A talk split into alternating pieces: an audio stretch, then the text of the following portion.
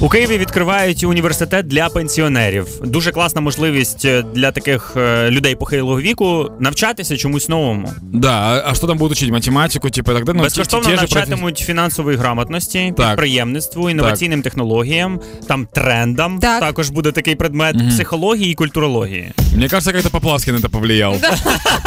Тренди, да? Ну це це класно ж. Дивіться, по суті, це фінансова грамотність для пенсіонерів. Це що?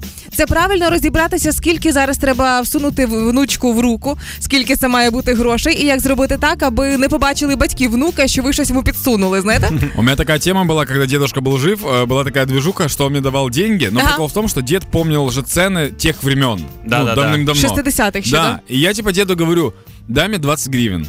Он говорит, ты, ты чё, вот куда тебе столько? Ну, то есть, для него э- эти деньги были, вот когда в 90-м, когда поменялись э, гривны, вот тогда 20 гривен это было невероятно много. И вот у него оттуда и осталось. Да, Он просто- как валюту запомнил, так и Вже в ее. кінці держи червоні. От, Да.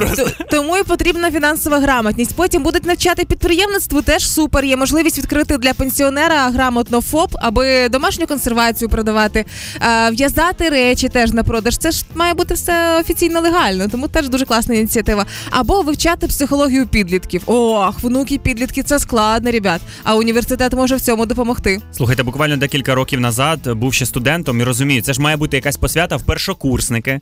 Е, як вона буде відбуватися? Це зберуть всіх пенсіонерів, будуть розповідати їм, що їх чекає на їхньому студентському шляху. Буде якийсь концерт, мабуть. Да. Ну це має бути як посвята. Потім вони зберуться всі в парку і нормально тяпнуть. И все танцы будут медленными.